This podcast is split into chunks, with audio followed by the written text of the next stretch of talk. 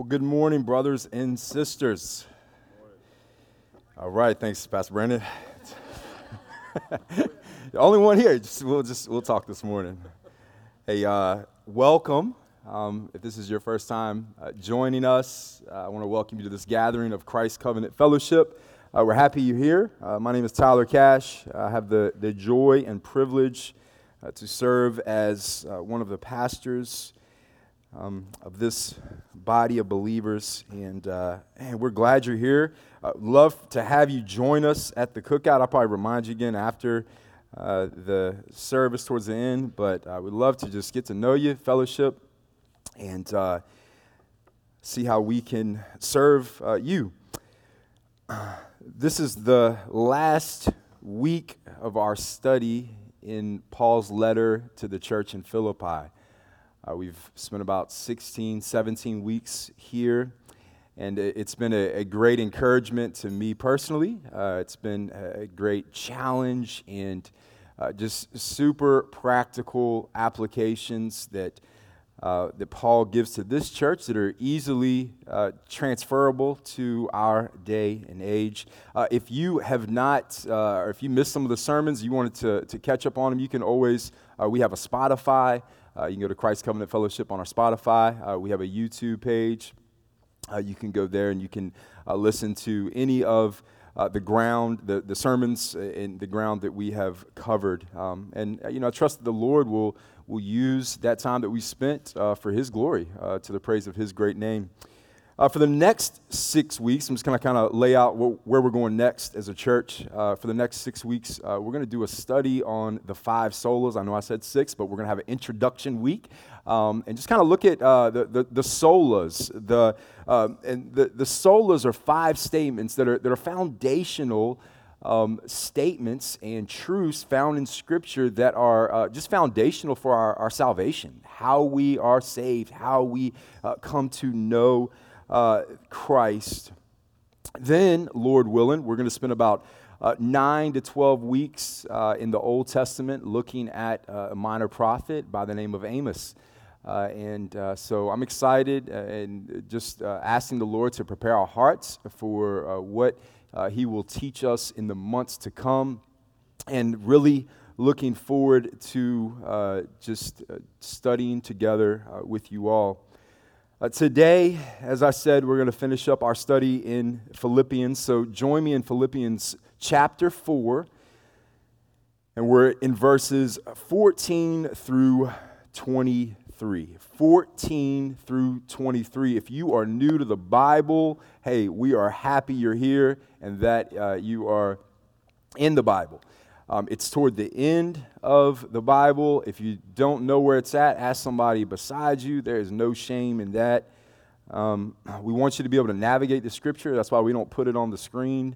I want you to be able to look at your word, mark it up, highlight it, take notes, uh, do whatever's necessary. You'll always have this with you. You should, or at least a copy of it, right? They're on phones. So, Philippians 4 14 through 23. I'm going to read this and then I'm going to ask the Lord to speak to us through his word. Paul writes, Yet it was kind of you to share my trouble.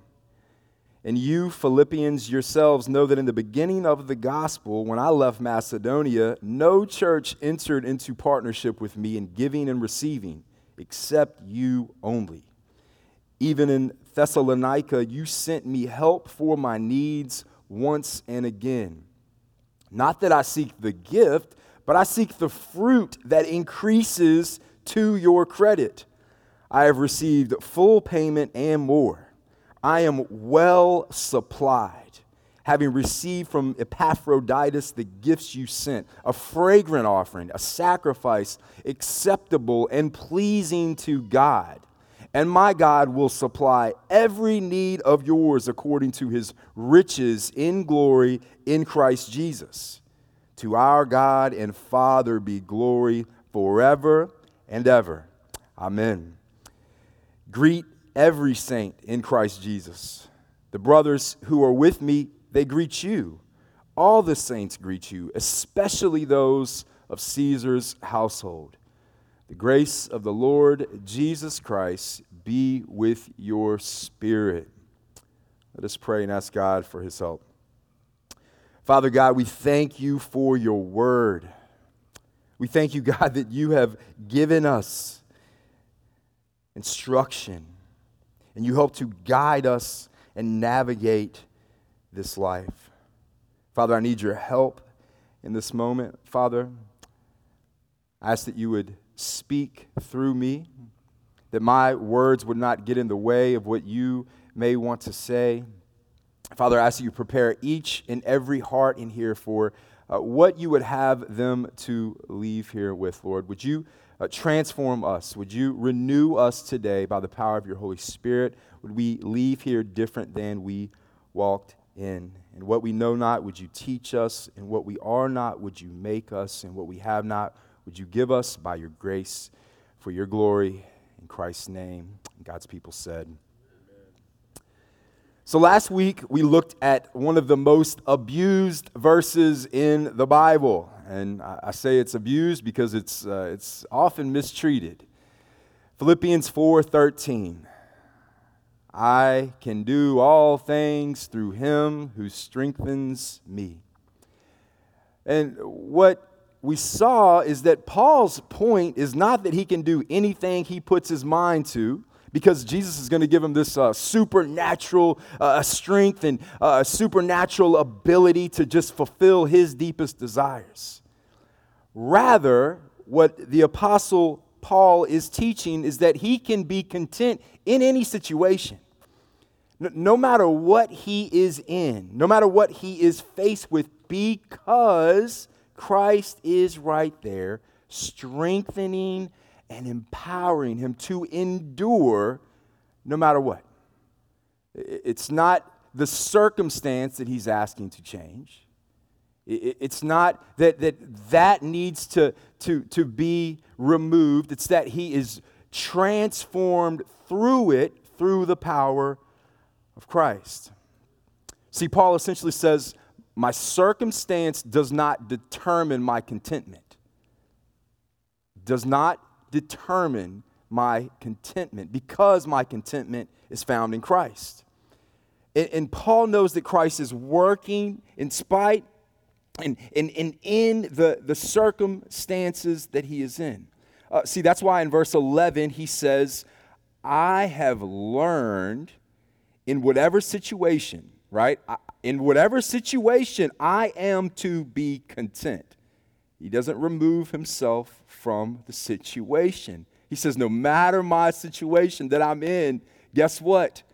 I must be content because Christ is enough. Now, we have to pause here. Um, this will help us to kind of assess the situation and to kind of navigate the, the passages, uh, the verses that are in front of us. Now, let's remember, let's recap the situation. So Paul is in prison. Uh, the Philippians, who they don't have much, uh, these brothers and sisters, they, they don't have a lot. And they've sent Paul a gift by way of Epaphroditus. Our brother Epaph, he almost dies on the way. He, Paul says, hey, that Epaph, he got uh, sick. Uh, and now what this letter is Paul's response to the gift that was received, and then also his instruction from the report that Epaphroditus has given to him. So they've gone out of their way, they've sent Paul, one of their best guys, they've, they've scrambled up whatever they can get together, and they say, Here you go, Paul. And Paul basically says, like, I don't need it. Like, I, I, don't, I don't need it. It was great that you gave it to me, but I, I don't need it. See, in verses 10 through 13, the Philippians could have very easily taken Paul's words to, to mean that he did not value their support. He, he, right? I mean, you imagine that, right? We, we scrape up some stuff, and I'll use Kat for an example. And we, we send her some money, she writes back, I don't even need it. Because I've learned how to be content. High, low, sickness, health. Paul just says, I know my situation looks bleak, but I'm good. He says, I'm fine. I, am not in need. I'm not in need. I don't need your gift. Look, brothers and sisters, we, we have to pause and we need to ask ourselves like, how often do we approach situations with a totally different perspective and outlook than the Apostle Paul? I mean, if we're honest with ourselves, if I'm honest with myself, I will admit that I usually look at undesirable situations through the lens of, well, I just need that, whatever that may be. I just need that. If that will just happen, if this will just happen, then, then it'll make things better. I'll be happy. But Paul says here, he says, I don't need anything. I've got Christ. I've got Christ. Uh, good time for reflection. Do you have Christ? And, and if you do, have you committed that He is enough? No matter what the situation. But before Paul can be found guilty of insulting the gift of the Philippians, he commends them here on their generosity.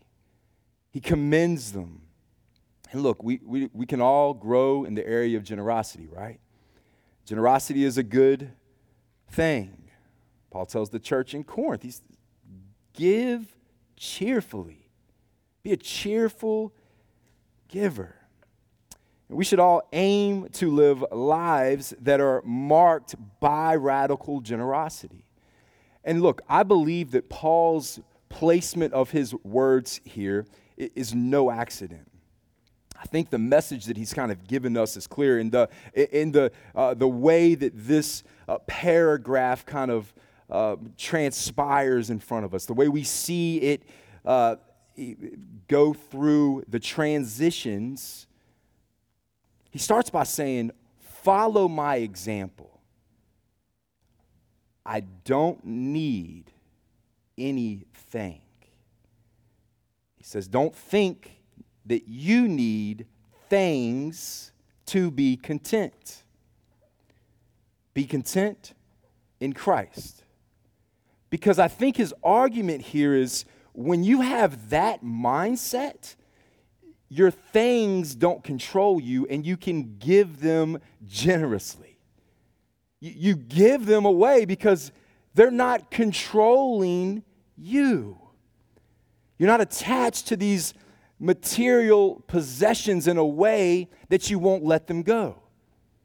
Um, in other words, uh, as Martin Luther puts it, possessions belong in your hands, not in your hearts.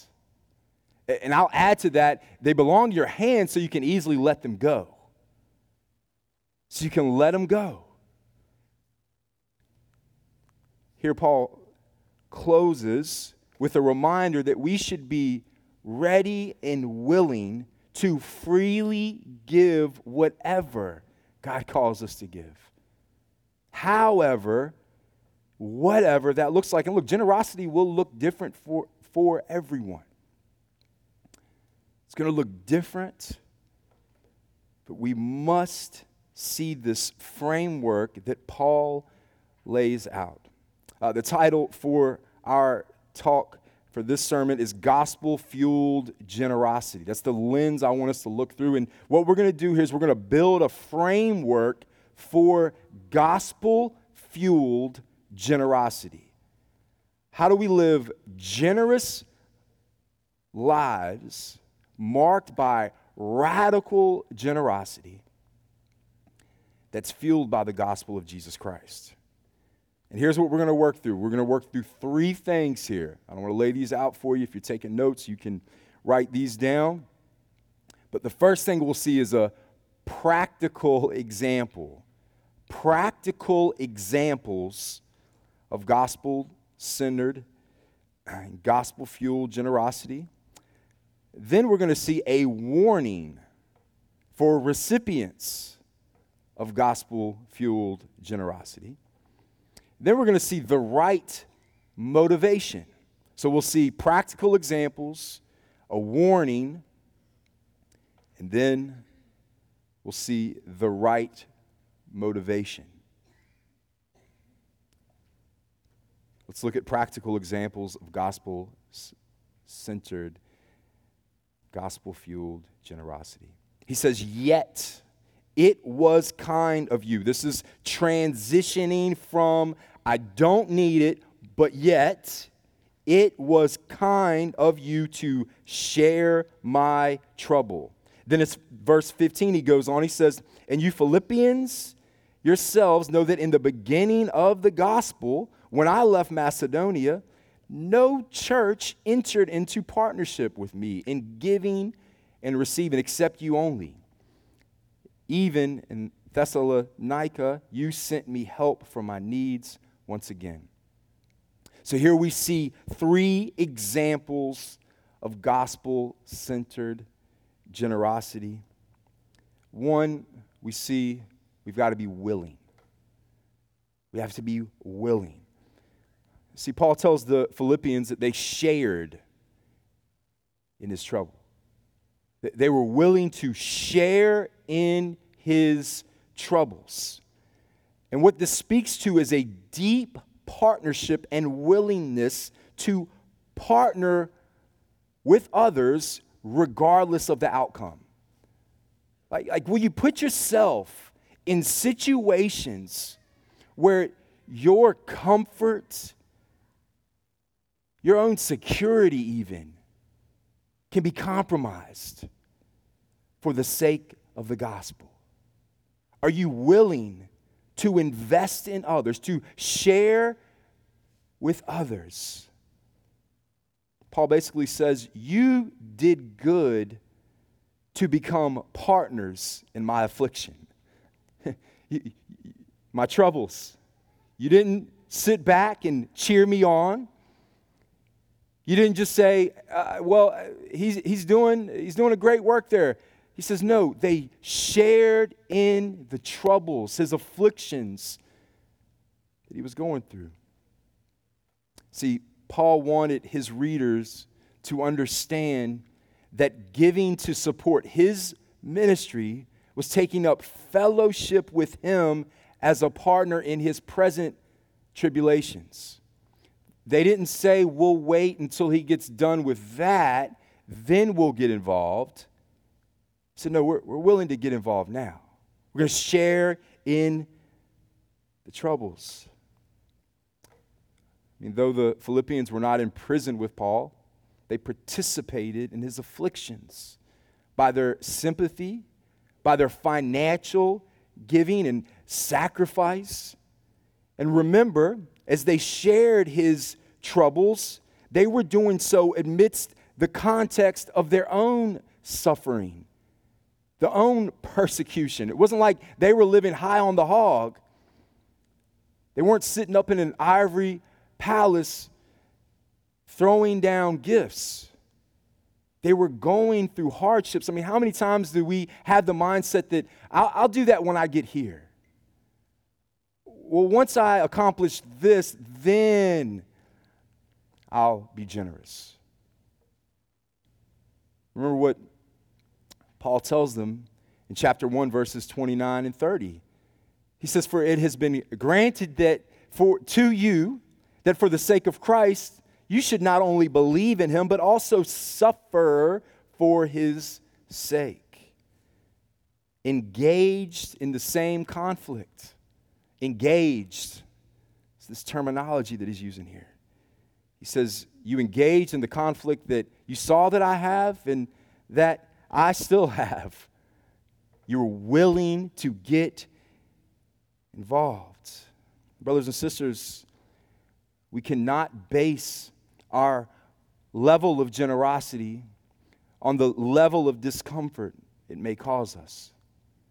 we must engage, we must be willing.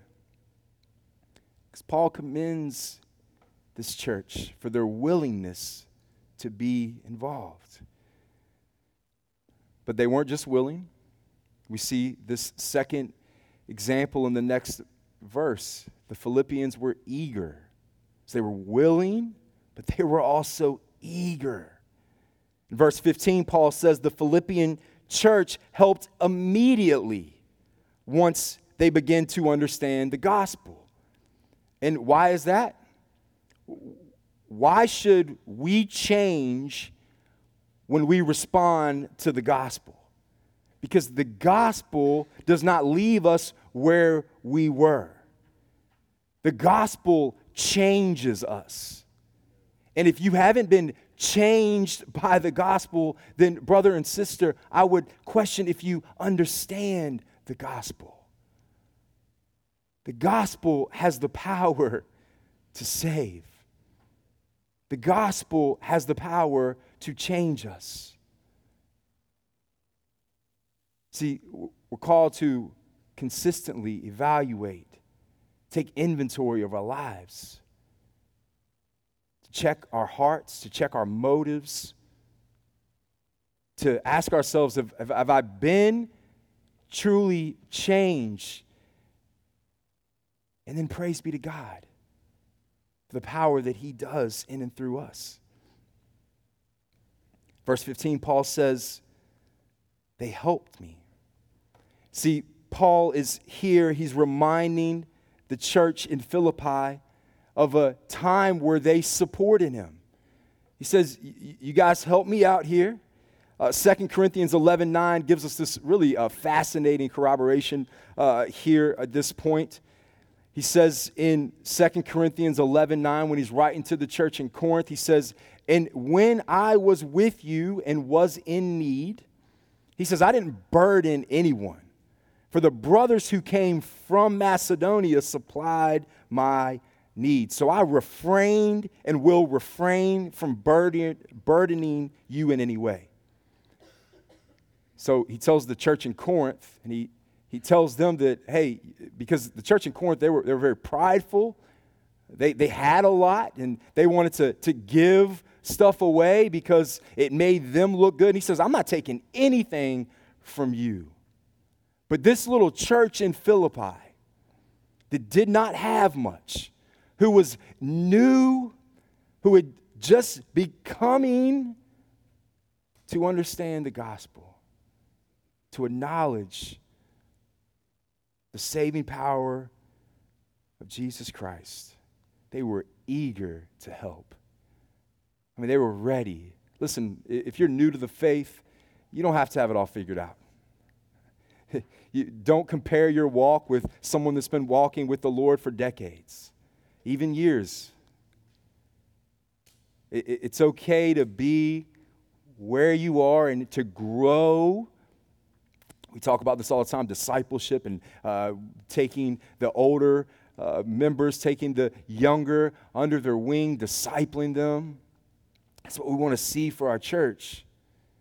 But, brother and sister, let me encourage you do not wait. Be eager to live a life that is marked by generosity, time, talents, treasure. It's the body. It's the body of Christ, the family. We all have a part to play. You don't have to, to wait till a certain point to get there. And then we see this third example. We see they were intentional. They were intentional. We see in verse 16 that they sent aid to him in Thessalonica more than one time. It says the phrase once and again. Uh, with this phrase, it, it comes from a Greek word that means again and again more than once. So they didn't just do it one time, uh, it wasn't just some uh, just uh, um, a random gift. There must have been specific needs that they knew that Paul had. There was a recurring need that Paul had. These weren't just random acts of kindness, which those are good too, but they were intentional. They were specific for Paul's unique situation. He commends them on this specific time. He says, Remember that time? Remember that time you, you, you helped me? I mean, can you imagine the, the partnership, the fellowship, the love, the remembrance, the memories of this church and their relationship with the Apostle Paul? And what this encourages us to do is, man, we've got to know one another. This isn't a show up and go home and come back next week. That's why membership is important. That's why fellowship, that's why the gathering. Man, if, if you show up here once a month, you know, usually I, I have conversations with, with people and they'll say, you know, I'm just not feeling connected. That's because you come once every six weeks to the gathering. Of course, you're not connected. I know everyone here isn't an extrovert. I, that's okay. But we must be intentional with getting to know one another, spending time with one another. And the other thing it tells us is, man, we got to pray for one another. Uh, members, uh, get the directory. Pray through the directory. Commit to praying for the members once a week. Take a few each day. You know, that's how the, the Lord will, will work and remind us of, uh, of the needs within the body. We've got to be a, a body of believers that are committed to one another, committed to praying for one another, committed to knowing one another. Paul tells the church in Corinth in 2 Corinthians 9 7, each one must give as he has decided in his heart. He make a decision. He says, not reluctantly or under compulsion. It's not that we feel pressure to do it, but we know one another and we are eager to give to one another. For God loves a cheerful giver. So, three practical examples of gospel fueled generosity willing, eager, and intentional. Next, we see in verse 17, we see uh, warnings, well, 17 and 18, warnings for recipients. Warnings for recipients. He says, Not that I seek the gift, but I seek the fruit that increases to your credit. I have received full payment and more. I'm well supplied. Having received from Epaphroditus the gifts you sent, a fragrant offering, a sacrifice acceptable and pleasing to God.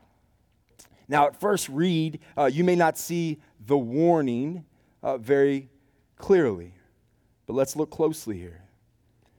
See, Paul wants to make sure that the Philippians do not think he is doing this for the gift. Like, like he's just not doing this for what they can give to him. He's not doing what he does to earn something. He's not taking the, the easy way out here. He says, I don't seek the gift. That's not the point of this. He said, it's not the goal.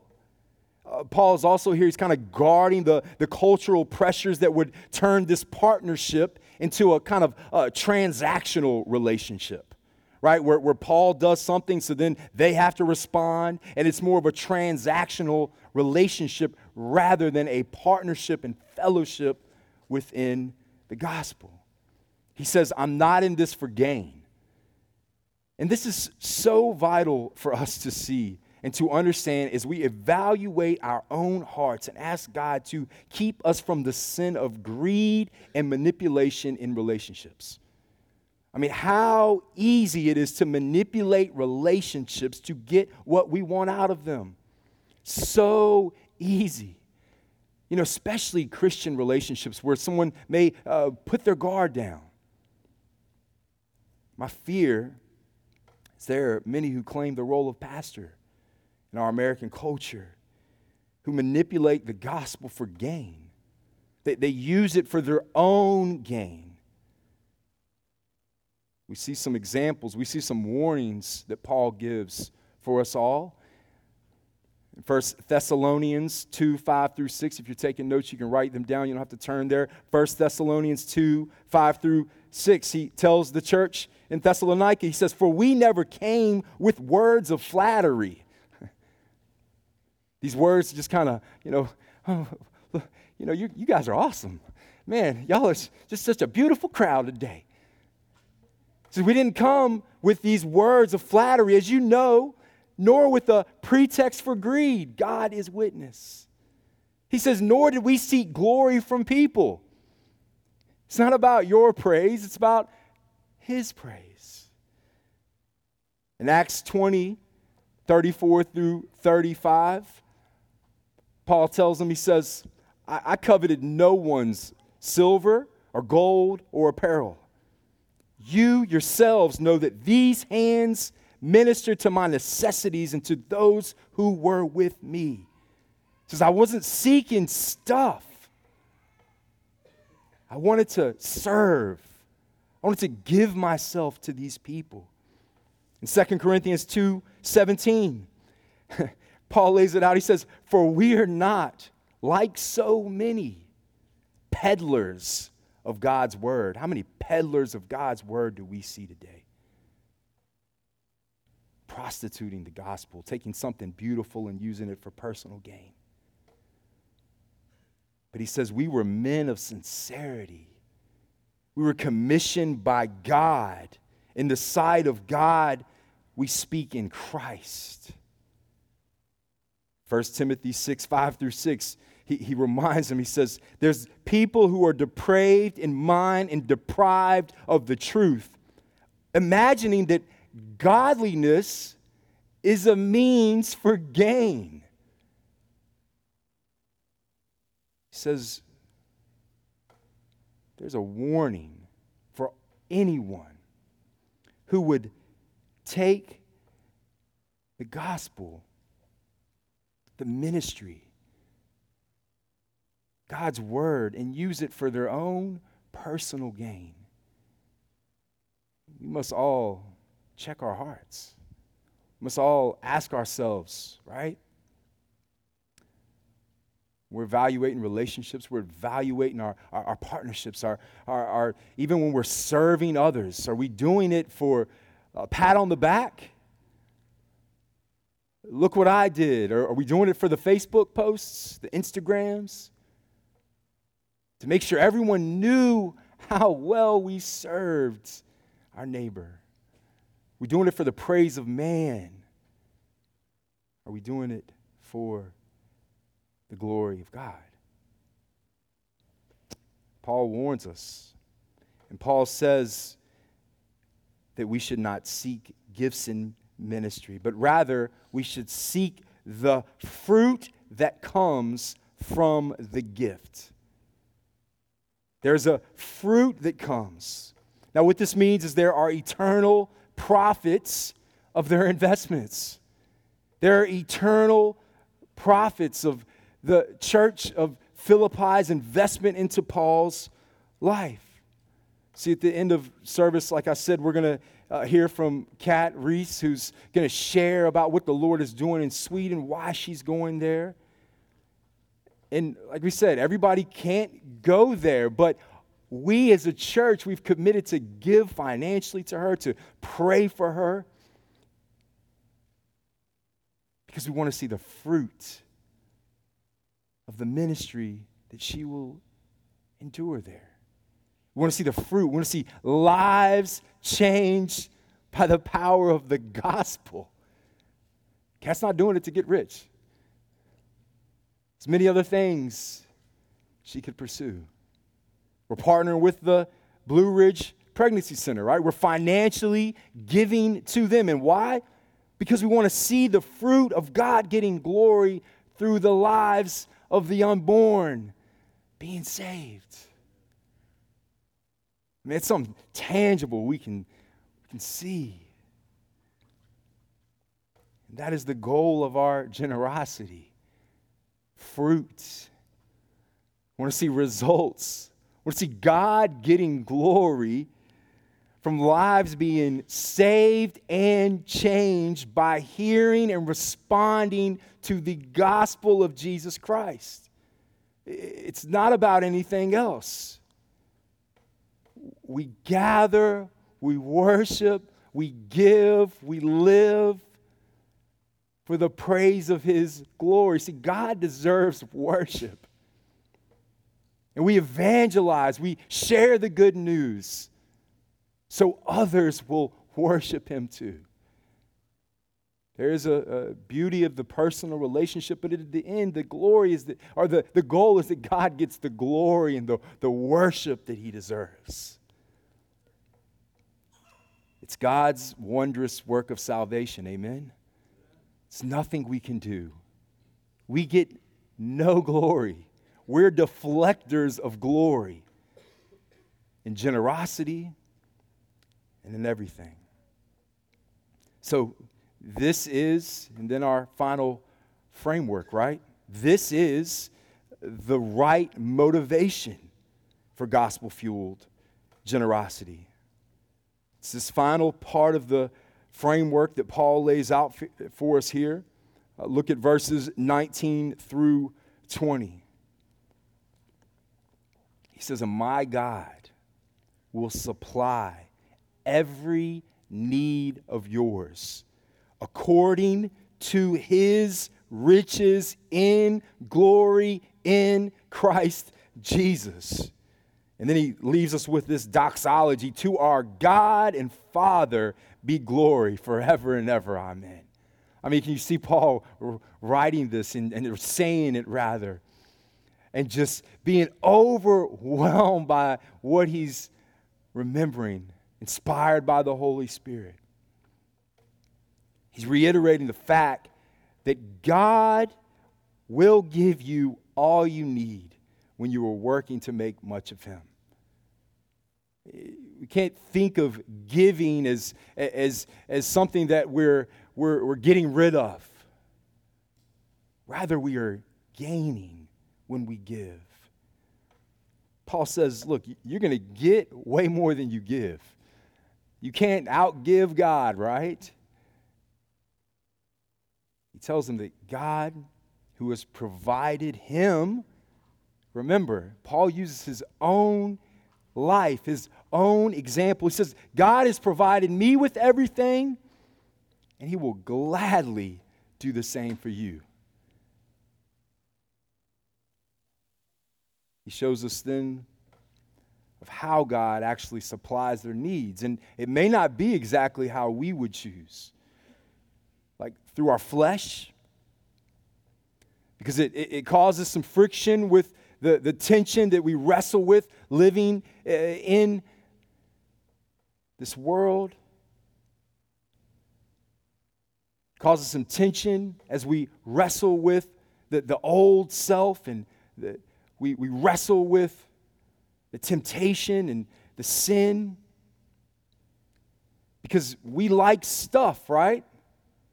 You shake your heads. Everyone likes stuff. But here's how God supplies their needs. He says, one, which we read in the text, he says, according to his riches. according to his riches. And what this means is that the measure of God's supply will be according to the riches of God. And guess what, brothers and sisters? God has a lot more riches than you. He has a lot more riches than anyone. Paul tells the church in Ephesus, he says, uh, To me, though I am the very least of all the saints, the grace was given to preach to the Gentiles the unsearchable Ponder that word for a minute. Unsearchable riches of Christ. The, the, the riches of God in Christ are unsearchable, they're powerful. And then he says that God supplies needs in glory. This is second phrase we see here And what this points to is the transcendence and the final experience of God's eternal riches. See, God's riches aren't on Wall Street. They're not in the, uh, the real estate market. They can't be measured by uh, bank accounts or investments. They are eternal. All this stuff, right? It's going to go. But God's riches are eternal. Remember our Savior's words in John 14 3. He says, I go and prepare a place for you. He says, I will come again and I will take you to myself, that where I am, you may be also. I mean, eternity in glory with our Savior, in perfect relationship with one another, perfect relationship with Creator God because of imputed righteousness given to us through Christ. Eternal. See, we can't fathom it. We can't understand it. It's hard for us to wrap our minds around it. Especially you young folks in here, I know you, you, you feel like, man, you know, I'll never reach that age. Oh, you will. Quicker than you know it. But eternity, the glory that is to be found. And it's in Christ Jesus. It's Paul's next words here. He says, And my God will supply every need of yours according to his riches in glory in Christ Jesus. And Paul has used this phrase to open the letter, and now he closes with it as well. Here we see that God's supplying of our needs is not based on our performance. Praise be to God. It's based on Christ's performance. It's based on his righteousness. See, see, we are when we are found in him, in Christ, covered by the blood of Christ, united with Christ. Only then these riches given to us. See, his righteousness is now our righteousness. And what wonderful news for all of us who are painfully aware of our lack of righteousness. Amen. Amazing grace, how sweet the sound, saved a wretch like me. Once was lost, but now I'm found. I mean, what beautiful language there. And here Paul reminds us, right?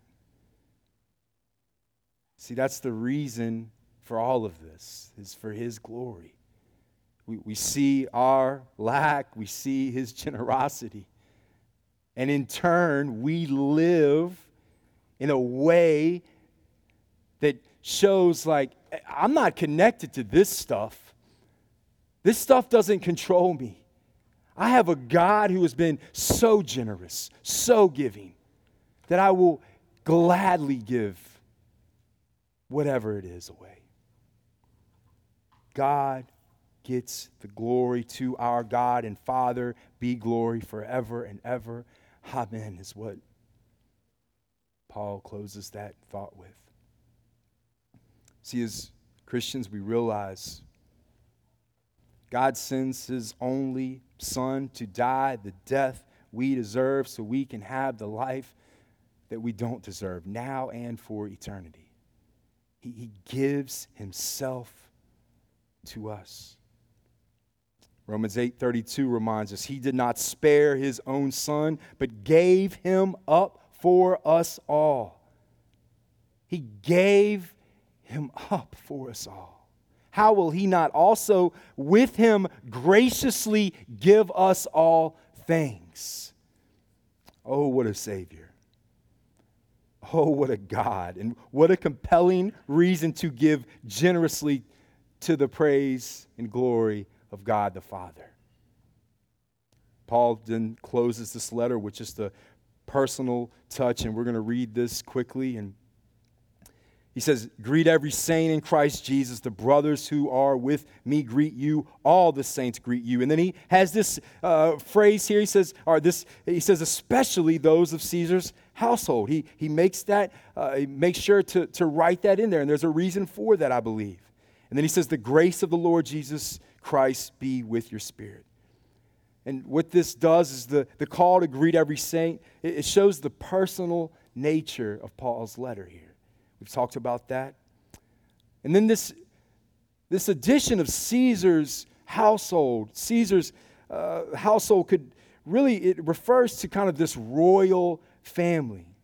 It could be anyone connected to the emperor's service, uh, soldiers, uh, uh, free folks, slaves. And it's likely that some of those that were in the household of Caesar have now converted to the message that Paul is preaching. He, he talks about that through this letter. And he says, as a reminder to them, there is fruit happening here. These, these people that have pledged allegiance to Caesar have now renounced that pledge and have now pledged allegiance to Christ and now are in Christ, and now are a part of the family that is eternal. May this be an encouragement to us. May it be compelling argument to share the gospel, to live generously, regardless of our situations. Remembering Paul's circumstance and may we be a church that gives to the needs of one another and others as long as the Lord shall have us here. Let's pray. Father God, we thank you. And Father, I pray now that you would grant us all generous hearts that would bring glory to your name. Lord, that you would help us to dislodge ourselves from the, the, the, the pride of, of desire, of wanting things and finding our identity in what we have and what we can gain in this life. Lord, help us to be people who are satisfied fully and wholly in the gospel of Jesus Christ, our identity in Him. And God, we thank you that you did not spare your own Son, but that you did, you graciously, you gave Him. And Lord, help us to trust us, trust you that you will graciously give us all things to the power and praise of your great name. In Christ's name we pray. Amen.